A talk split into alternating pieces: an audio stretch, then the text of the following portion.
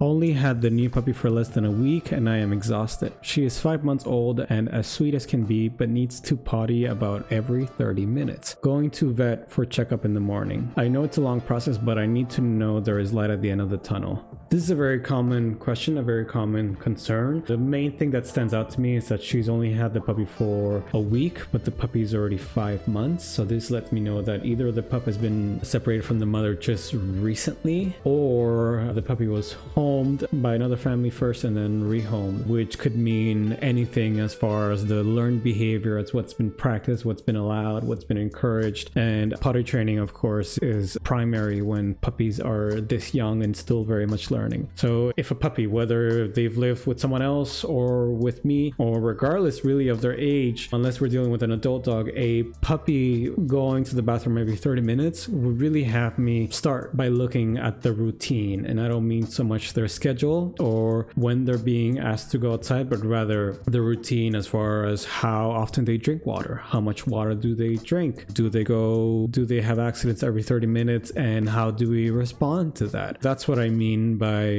routine. But yes, more than anything, how are they getting their water and how much? That's where that's what I would start looking at. If my puppy is drinking two liters of water, then it's pretty normal that they're going every 30 minutes. I don't want to by any means restrict the amount of water that my puppy needs, but if I can reach out to my vet and say, I have a five month old, this breed, this energy level, this is the weather outside, it's really hot, it's really cold, this is how much physical activity she does, this is how much food she eats. Potentially the vet can give you a bit of an idea as to how much water she should be drinking. But regardless of the amount, regardless of how you decide that amount, I would then correlate that to how often bathroom breaks are happening or even accidents as well to get an idea of where the bladder is at right now because it could be that this puppy doesn't drink any more than they should, but yet for some reason is having to pee that often. So unless there's a UTI, which it's a good thing that they're going to go to the vet for the checkup, but if it's not a UTI, I would look as to how much water they're drinking and how often. I personally would rather have a dog water bottle with a sticker that shows the daily intake. That way, if there's multiple people in your household, what you can do is have that sticker indicate that the daily amount is that. And so if people or families providing a puppy with water, they're going to make sure that they provide that daily amount